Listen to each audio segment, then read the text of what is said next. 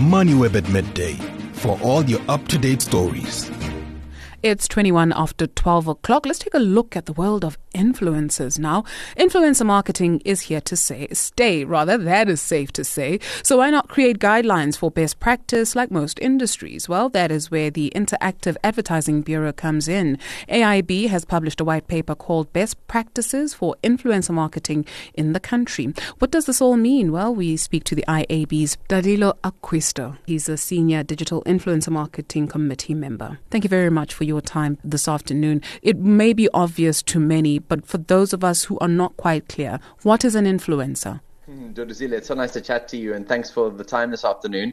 No problem. yeah, the influencer marketing industry is such an interesting one. Defining an influencer seems to be one of the categories that uh, was most of demand of our business. What exactly is an influencer? Is putting a celebrity on a billboard considered an influence campaign, or is that considered some other kind of endorsement? And so our job was to try and initially start defining these. So an mm. influencer mm. is somebody who uses their own platform and their own media to distribute messaging in their own tone of voice, not necessarily some other kind of category. So we, we've basically defined at least four different categories in the influencer space a celebrity, a social media influencer, an expert, or a customer.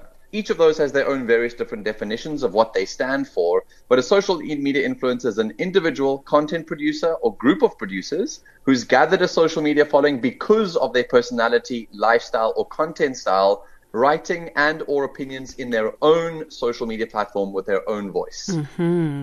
I guess this white paper is quite timely. You take a look at what is making headlines more so today, that case in Utah of um, a mother who has been sentenced to some 15 years because of abusing her children. She was a social media influencer with her children. She had a YouTube channel and we saw them um, on this YouTube channel. But just outline for us some of the guidelines that you propose. Yeah, so it is always going to be something that the industry will need to factor in is the risks associated with any kind of media and advertising. And when you're associating with an individual person, brands and companies need to consider the fact that these individual persons have various different changing personalities and their uh, public interest may improve or decline over time. And it's important to be able to mitigate those risks. So this white paper that we have released to the IAB members includes a, a number of categories within it. It, it uh, precedes a document that was our definitions document, um, which was really just trying to, like you mentioned now, defining what influencer marketing is. But we cover everything from metrics in influencer marketing, how to how important are and how to measure certain metrics for your own success, as well as we tackle the very hard questions. When should I consider incorporating influencer marketing? How do I mitigate risks? How do I amplify? What to consider when determining the legal ramifications? Do mm-hmm. I have mm. to pay influencers? What risks are there and how can I mit- mitigate them?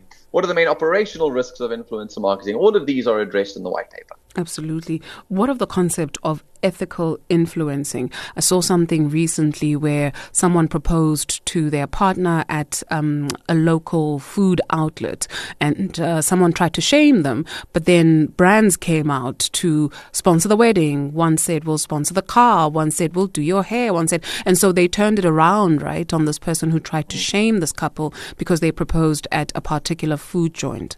You know, it's such a fascinating and beautiful part of what makes influencer marketing so special. And I think South Africa is sitting in a poised position to be able to take on the world in this way uh, because of the fact that brands are really struggling to speak to diverse communities with single messaging. And so the power of influencer marketing is being able to partner with people who have got a trusting relationship with their audiences already in various different sectors with different body shapes and interests and needs and wants, and being able to deliver messages to those audiences through this particular influential person.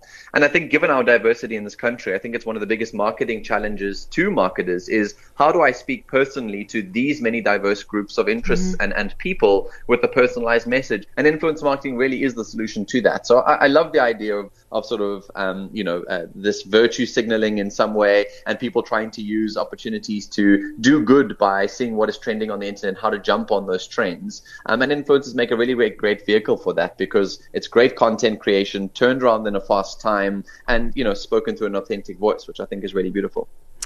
Danilo Acquisto, thank you very much for your grace and for your time this afternoon. He's with the IAB. He's a senior digital influencer marketing committee member.